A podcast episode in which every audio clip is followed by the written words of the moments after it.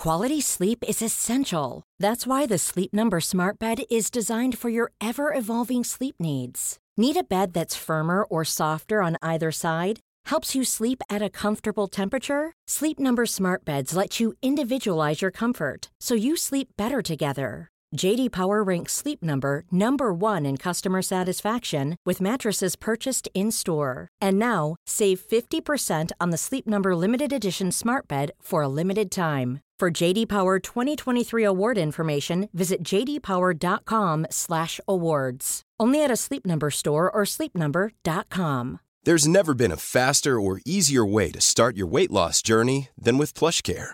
PlushCare accepts most insurance plans and gives you online access to board-certified physicians who can prescribe FDA-approved weight loss medications like Wegovy and Zepbound for those who qualify. Take charge of your health and speak with a board-certified physician about a weight loss plan that's right for you. Get started today at plushcare.com slash weight loss. That's plushcare.com slash weight loss. plushcare.com slash weight loss. Hiring for your small business? If you're not looking for professionals on LinkedIn, you're looking in the wrong place. That's like looking for your car keys in a fish tank. LinkedIn helps you hire professionals you can't find anywhere else, even those who aren't actively searching for a new job but might be open to the perfect role. In a given month, over 70% of LinkedIn users don't even visit other leading job sites. So start looking in the right place. With LinkedIn, you can hire professionals like a professional. Post your free job on linkedin.com slash achieve today.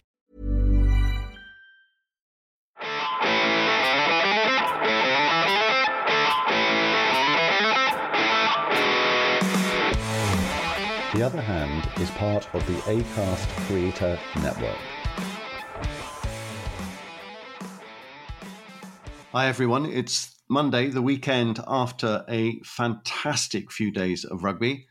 Uh, there was more than one match, believe it or not. I know the Irish audience will be interested in what happened on Saturday most of all. But as a Welshman, I want to talk a little bit about what happened in Lyon. But we'll start with the game.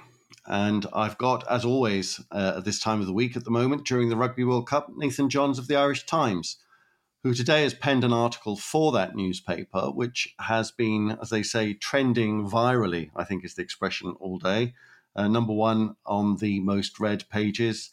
And I dare I say, with a controversial headline. Nathan has taken some statistics, publicly available data, and done some proper rugby sports data journalism analysis of these numbers and reached quite a stark conclusion, which is that on the basis of the numbers, at least, if you'd seen these numbers ahead of the match uh, in some crystal ball sort of way, and you'd got the numbers without knowing the result, you might have concluded that Ireland, in fact, deserved to lose.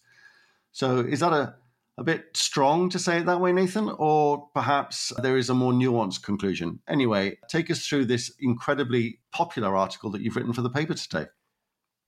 As always, these things are very nuanced, and one conclusion or the other uh, is is a little bit maybe too strong on, on either side. And as always with headlines, they certainly come down. They don't sit on the fence.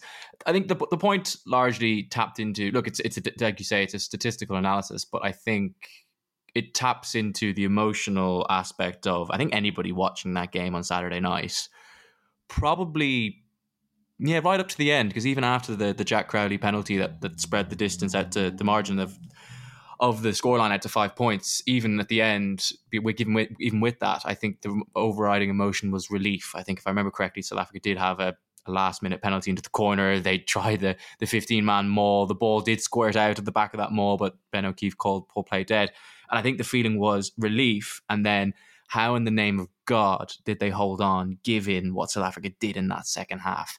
How much rugby was played in Ireland's half? How many clean breaks and defenders beaten and opportunities did South Africa earn in that second half? And how did they only come away with, with one score? I think I don't think that's a controversial opinion to say that Ireland really did cling on by the barest of margins. Now, a lot of that is down to heroic defence, uh, which we'll get into, but a lot of that is also down to just variance and statistical variance, and the fact that when you have two sides that play completely different styles of rugby but are of very similar high standards, that's the difference between you know, the phrase "small margins," the cliche "small margins defi- defines elite sport" comes from just statistical variance between sides that are at the very tops of their game.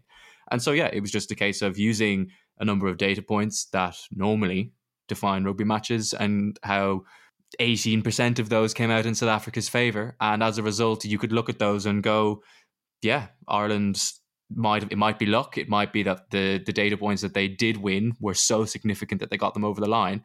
I think that's up to people themselves to decide. I don't I don't necessarily make, make a value judgment on those, but just from a pure emotionless well, which you, you can't take the emotion out of sport, but in this case you can, look at it. Yeah, you might look at those data points and go, right, how how on earth did South Africa not win that match? So, are you going to take us through some of those data points? Yeah, well, the ones I use, I, I start off with the fact that Ireland have two really key aspects of their game. And so to take a step further back, I mentioned earlier two sides that play the, game very differently. South Africa are what I would call a shutdown team. Their main modus operandi is just to shut you down. They don't want to play with the ball in their half. They're probably happier defending rather than attacking. And their main aim is to shut down your attack, force mistakes, earn penalties, and then kick, play the game in the right areas three, six, nine penalties when they force you into penalties, and then they'll score enough tries either on turnover ball with their electric wingers or through their massive forwards in their line out maul when they kick into your half. That's what South Africa do. Ireland do a lot of that as well. Everyone plays territory. Everybody wants to play the game in, in the right the right part of the pitch. Everyone kicks a lot. But Ireland are much more willing to go, right, we're on our own 10 metre line rather than our own 22. We are willing to try and orchestrate a line out move or, you know, a a move off third phase, such as an inside ball, like we saw against Tonga, they're willing to orchestrate those things in order to, from deep from further back in the pitch. So on a very surface level, South Africa are a shutdown team. Ireland are a little bit more constructive, willing to try and play their way into the game. So when you are such a constructive team and you're willing to throw the ball around a little bit more, it's probably not massively more, your attack is obviously crucial. And for Ireland, the two pillars of their attack, in my opinion, are the line out, because that's when they get the best attacking opportunities, because the defensive line has to stay 10 metres behind the line out. So you've got the most space to attack and set things up. And then equally the, the breakdown. So when there's a tackle and there's a contest for the ball on the floor. Line out, Ireland lost six lineouts, pretty much all in the first 20 minutes. Take that away from a data point of view, that was the amount of times Ireland kick, get a penalty, kick to the corner, there's a mistake, they're five metres out from the South African line, the ball goes dead or goes to a South African hand as a knock on. It's not straight at the line, whatever you have. The amount of groans that would have been coming from our, our sitting rooms at those moments. That's what we're talking about here. 67% success rate, which for an elite side at the World Cup is astronomically low. So the lineout completely was obliterated. Now, fortunately for Ireland, I think the fact that it all happened in those first 20 minutes is actually a benefit because then they had 60 minutes to to, to, to get it right enough times to win the match. But still, 67% success rate, phenomenally low. And then the other the other pillar that I mentioned is the the breakdown. I don't want to use too much jargon because I appreciate rugby people can kind of get into jargon that puts people off. But long story short, tackle, contest for the ball on the floor. South Africa made that contest last longer than it normally does. We talk about Ireland being constructive and trying to set plays up the way they do that is by having multiple runners and multiple options and forcing the defenders to make decisions. And when they make the wrong decision onto who to mark as a whole, if the ruck previous to that decision is very quick, not only do you as a defender have to make a decision, but you don't have time to get set on side quickly enough to be in a good position to make that to, in a good position to make that decision. So if you if the ruck speed is really quick, not only are you stressing the defense in terms of giving the decisions to make, you're not giving them time to make the decision. Uh, previous to this game in the World Cup, Ireland's average ruck speed was less than three seconds, which is lightning quick. Like if, if you think about it, how what happens at a breakdown: tackle, ball presented, two guys make a collision, fight for the ball. For that to be less than three seconds is, is really quick. That nearly doubled to 4.83 seconds against South Africa. Now you can make the point. Ireland played against Romania and Tonga, two very poor teams. So of course that number is going to go up. I take that, but for it to go up by nearly double is incredibly high. And last time we spoke, we spoke about how Tonga actually did cause Ireland a lot of problems defensively at the breakdown, um, particularly in that first 20 minutes of that match. So that discrepancy is huge. So the lineout's gone and the attacking breakdown is slower than it ever has been really in recent memory for Ireland. Ireland's the positive bits of Ireland game are severely depleted. And then South Africa made more meters when they had the ball than Ireland did. They made they beat more defenders and they had fewer carries than Ireland. So, and they also scored more points every time they went into the 22. They scored 1.33 points per 22 entry. Ireland only scored one. Both are low numbers for what it's worth. But so, all, so South Africa shut down Ireland's attack and were way more efficient with their own attack. All of which is to say, they took out what Ireland were good at and were better than Ireland, not non numbers wise, of what better than what Ireland are normally good at and attacking wise. All that comes together. You go, well, they've defended really well, they've attacked better than Ireland, and they've shut Ireland's game down. How have they not won that game? Okay, answer that question. How have South Africa not won that game? You've just uh, given me a whole litany of stats. I'm a numbers guy. I love numbers. If if I was a data analyst working for these teams, I probably would have been very, very certain about which way the result would would have gone. Um, so, can you explain to me what, in words that I would understand, and I am numerate, why South Africa lost? Well, there's two ways of looking at it. There's a, a, very much a surface level way of looking at looking at it, which I'm sure a lot of people, having listened to me ramble on for nearly ten minutes now, are screaming into their headphones, going, "Well, there's one very obvious point to make, and that's South Africa missed 11 points off the tee." Uh, if you remember, Faf de Klerk had two long range penalties uh, from just inside the South African half. They went awry, and equally, Manie Libbok, the out half, missed a number of, of gettable penalties. Um, now, none of these were in front of the post inside the 22. They were either 50 plus meters or at an angle probably 15 meters in from touch. So they're all tricky kicks. But when you leave 11 points out on the pitch in a five point game, you don't need to be a, a, a, numbers guy. For the record, I'm not a numbers guy. I don't have a numbers background. I just find these things interesting. You don't need to be a career statistician to figure out that's pretty important. That's kind of the surface level reason. There's two other numbers that went Ireland's way that I think are very important. One is which they, for all that Ireland's, when they were attacking, they really struggled at the at the ruck defensively. They were that's the best performance any side in this tournament has probably put in in a defensive ruck. In that they forced South Africa to commit seven penalties just on the floor when South Africa were attacking. That's the most out of any side in this competition. That's a lot. Um, equally, South Africa, when they were defending, we talked about how they defended really well. They did. They by and large shut down Ireland's attack. They went from scoring 59 points against Tonga to just 13 but they conceded nine penalties when defending. So whenever you're defending and you're trying to be a disruptor, South Africa are, there's a risk reward ratio. You want to disrupt as much as you can while doing so legally. They both disrupted a lot, but also did that illegally a lot. And they gave away nine defensive penalties, which again is a really, really high number. And we saw how Ireland managed to keep the scoreboard ticking over in the second half. Um, well, within reason. Um, they got, you know, Jack Crowley got that penalty towards the end, for example. Um, so yeah, so South Africa did what they did. We're going to disrupt and we're going to toe the line in terms of illegality, and they did both to a very high extent. And you kind of go, well, when that happens, you know, which way is the balance going to tilt? And it just t- tilted uh, not in their favour. So South Africa gave away a lot of penalties, both in attack and defence. Uh, will the South African press today be complaining about the tactics deployed by the team, their discipline, or their lack of it in giving away penalties? Or will the South African press and Rassie Erasmus be complaining about the referee? I don't think they'll be complaining about any of that. I think they'll be saying we need to pick a goal kicker. That's the easiest fix in all this. The tactics, by and large, worked. This whole conversation is to say South Africa said we're going to disrupt them. We're not going to let them do what they do so well. They didn't. But because when they got their opportunities, which is we make sure that we don't play a lot of rugby, but when we do play a lot, we do play a little bit, we get a penalty, we kick it. They just didn't do it. So that's the most egregious thing. The tactics were fine. I mean, anytime you restrict Ireland to 13 points, given the way that they're playing in the last 18 months, you're ecstatic. You're absolutely ecstatic. And so, again, for all this difficult conversation, again, South Africa's game plan worked. They just didn't have the cr- cr- critical. The manifestation of that game plan working was the fact that they got so many penalties themselves when attacking because their attack was so good. It stressed Ireland, like we said, but uh, they also gave away lots of penalties while only giving away 13 points. That's the manifestation of that. The execution, the final step is then kicking your goals, which is the easiest thing for us to talk about, but clearly the hardest thing for them to do on the night. Talking of kicking, during that first half where in the lead up to those botched lineouts, um, there was at least one occasion, possibly two, where Sexton um, didn't go for very kickable points. Um, I think it was the first time South Africa actually scored was when Sexton, from a very kickable position uh, regarding the posts, instead went for touch. They lost the line out close to the South African line. Play went all the way back up to the other end. Penalty awarded South Africa, three points South Africa. Am I right in describing that as a six point swing?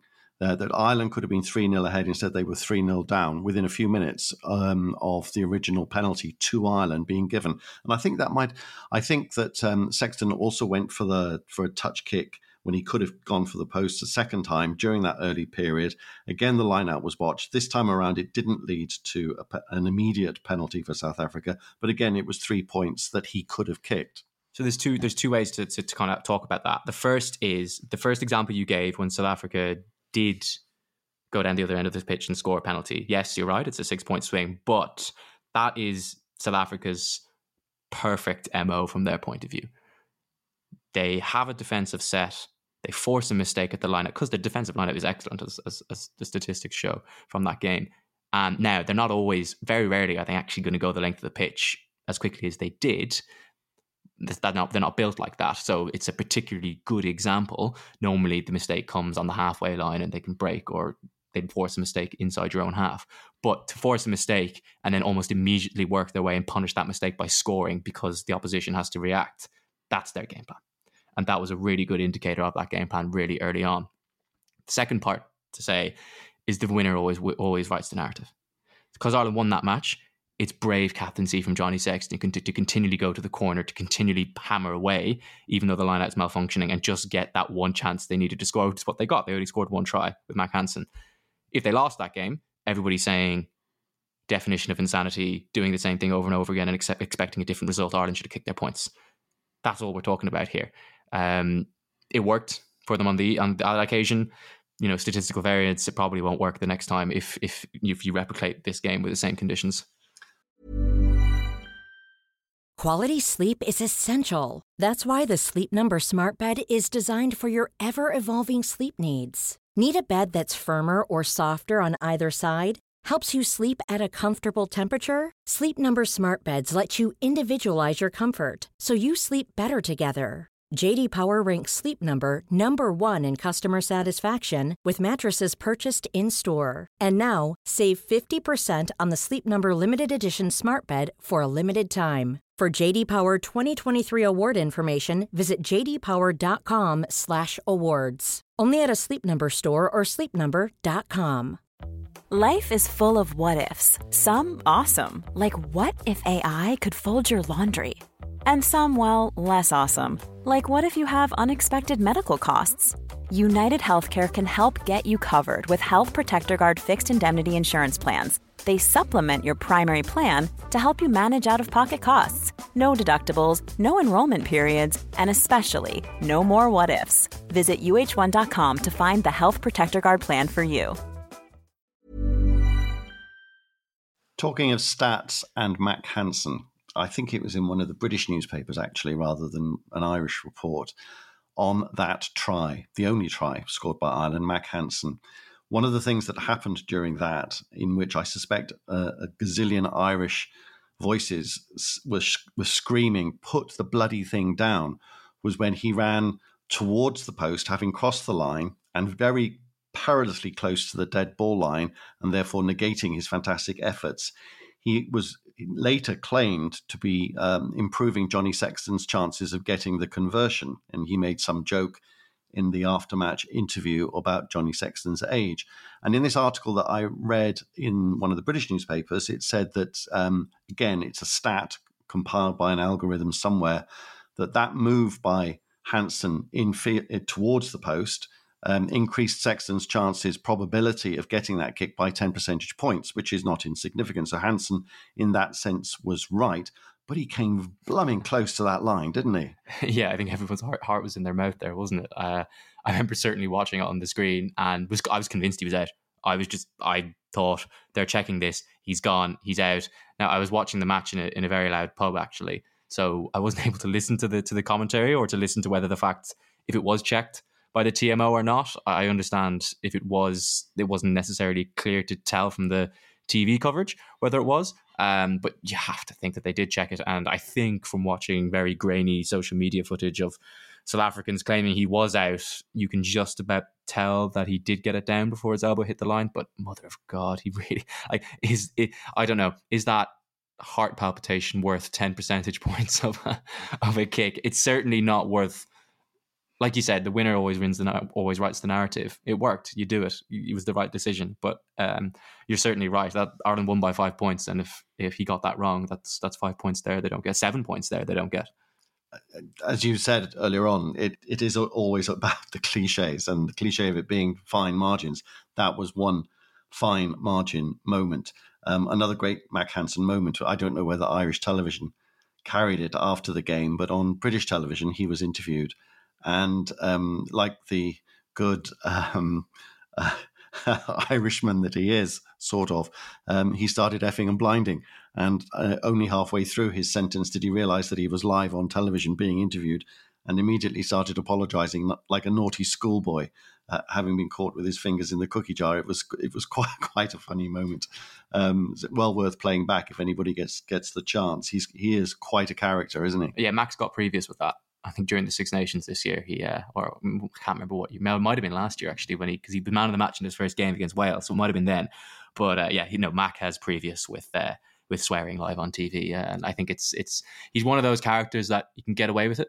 I think if someone else said that, you might have a few annoyed parents ringing in, but I just think he's just one of those characters. You just look at him and you just think, yeah, he, he can do what he wants almost. Just he's uh, he's got that sort of uh, lovability about him. I think in our first podcast, when just before the World Cup began, when we were setting the various scenes, you said to me that you thought that France was going to win the tournament, and you thought that there was a very good chance that Ireland would beat South Africa in in the pool stages. So well done on your calls. You're a better forecaster than I am. Maybe you should switch to finance and economics.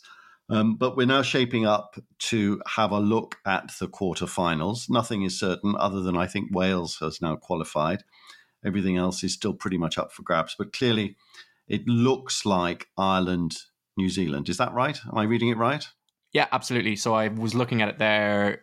So South Africa play Tonga next weekend. That's their final pool game. Uh, you just you assume bonus point win, five points. Uh, if that happens, so Ireland have a week off now.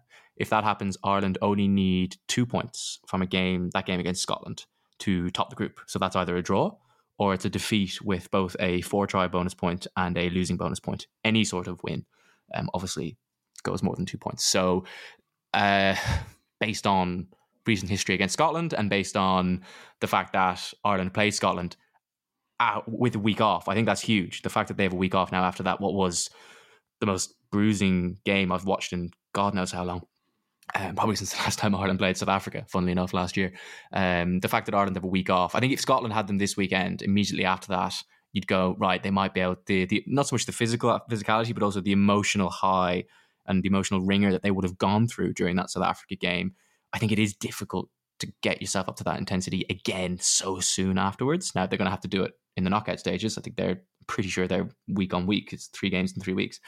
Um, but yeah, I think the fact that they have a week off now, there's no injuries reported yet from South Africa. I think they said it's a clean bill of health, and they've got time. They, are out of camp now. They spend three days with their with their wives and partners, um, not looking at rugby at all. I think they'll be relaxed, rejuvenated, and um, yeah, they, they should beat Scotland. And like you said, that means that they play New Zealand, barring France capitulating now without Dupont in the group stages. But mm. I think mm. uh, that capitulation is more likely now in the quarterfinals than. Um, when you say a week off, that that's it's more than a week to the next game, isn't it? Just... As in, so so far Ireland have played every weekend, mm. but you because there you play there's there's an odd number of teams in the pools, so every week one side doesn't play. So right. there's five teams, two matches, four teams play each week some, so for example, Tonga didn't play the first weekend. So the next game is effectively two weeks after that South Africa game. I'm pretty sure it's exactly two weeks. I think yeah. it's, just, it's the Saturday evening again. I need to double check that, but yeah. Sure.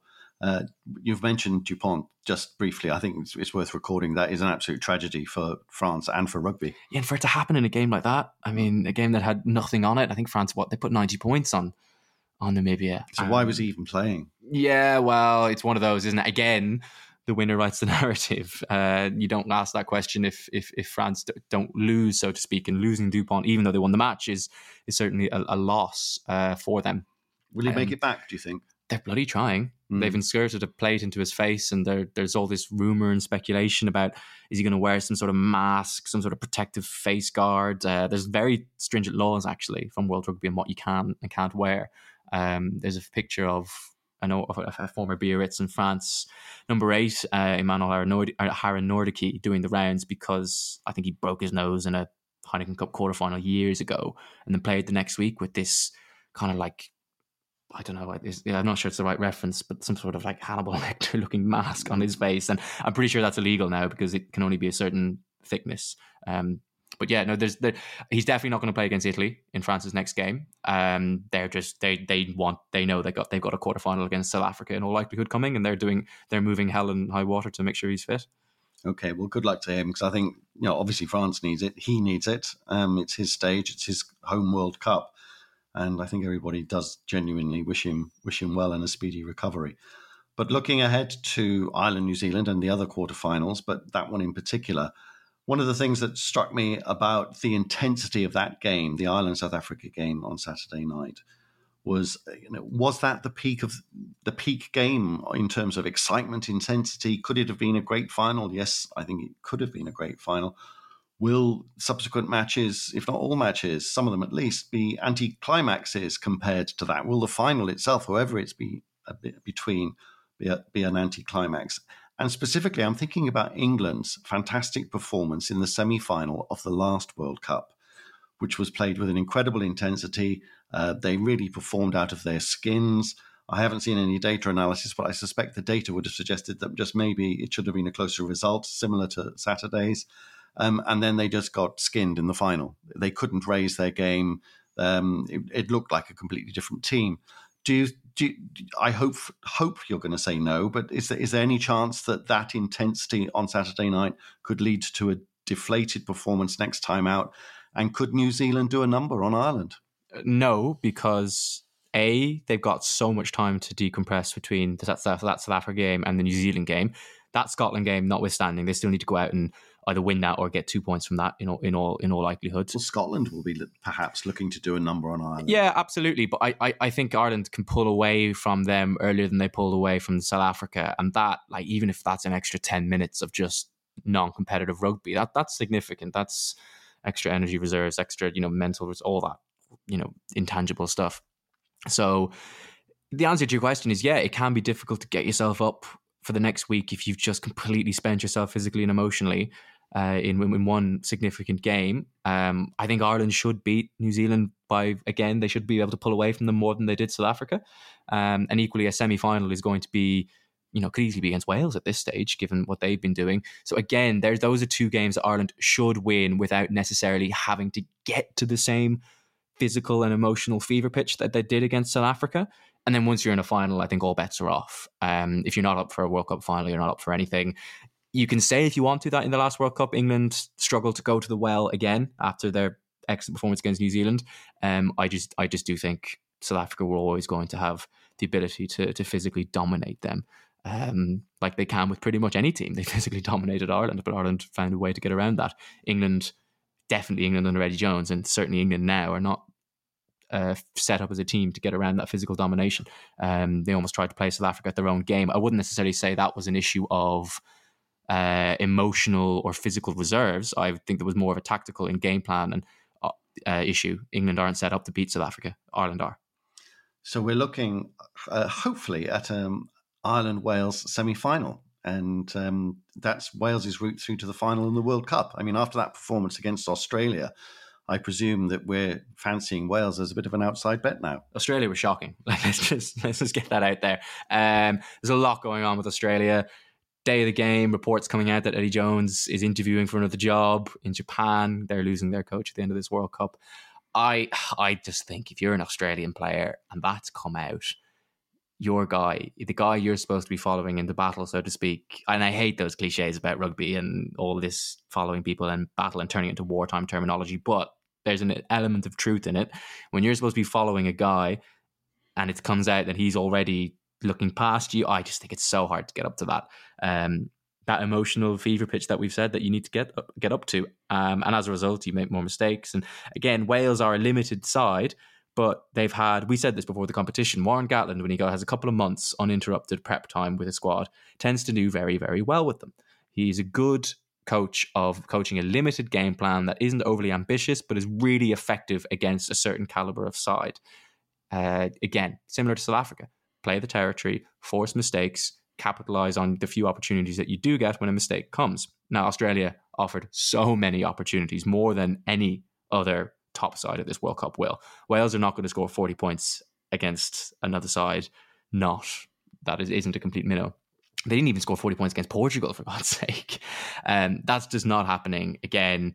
Uh, if it is in Ireland, Wales, they'll have to play. It looks like they're going to play Argentina in the quarterfinal. Based on Sunday's performance, you'd back them in that match. Uh, then you're looking at a. I think we need to double check the draw, but I think there is a possibility of of Ireland. Um, I, I can't see Ireland. Ireland won't fall. Ireland won't give Wales the. Wales dominated that game physically. That doesn't happen against Ireland. Ireland are Ireland are more than capable for, for Wales, and it'll be tight for 40, 50 minutes if that game does happen. But similar to how Ireland played Scotland in the Six Nations or played England in the Six Nations, a side that is physical but limited, they'll, they'll pull away late. It was extraordinary watching those two games. The differences, not just in terms of quality of rugby, but the tactics that you say Gatland employed versus the tactics that Farrell uh, employed with with with Ireland. Uh, essentially, anytime Wales got the ball in their own half, I think just about every single time they got the ball in their own half, they kicked it. Wales or South Africa, minus the sheer number of ridiculously sized men. Mm. you know, South Africa had RG Snyman which is, a, which is a big difference. It's a collision sport. You know, again, mm. to bring it back to the original part of our conversation, the reason why some of these numbers are so shocking is rugby is a collision based sport. If you win the collisions, you go a long way to winning the game. South Africa dominated Ireland in the collisions, both on the floor, on the eh, both tackle wise and on the floor. Anyway, to go back to Wales, Wales do exactly what South Africa do. They kick in their own half. They try and get your wingers and your fullbacks to make mistakes. They get scrums. They try and dominate you in the scrum. Funnily enough, actually, Wales did have a few scrum problems against Australia. That's something that if you're an Irish side, you're looking to tap into. You you look to dominate that set piece with, with Furlong, especially in that front row. Um, yeah, and Wales do what South Africa do. They they wait for mistakes. They capitalize them. We talk about statistical variance. You're not always going to be able to capitalize them. South Africa, South Africa couldn't capitalize on those mistakes against Ireland. Wales could and did so devastatingly against Australia. Um, I think you need to be a bigger. You need to be. A, you need to dominate physically to win those games. Uh, I don't think Wales dominate Ireland physically. Okay, well, I suspect we might be looking around far too many corners and looking to the to the next Wales Ireland uh, game, the next Welsh victory against Ireland. He says sotto voce, um, but it just falls to me to say thanks very much to Nathan Johns of the Irish Times. Do take a look at the piece that he wrote in today's that's Monday's paper on lies, damn lies, and statistics. It's gone viral um, around the world today. So um, I suspect a lot of people have already seen it. But if you haven't, please take a look. Um, well worth it. And a big thanks to Nathan. And we'll speak to you again very, very soon.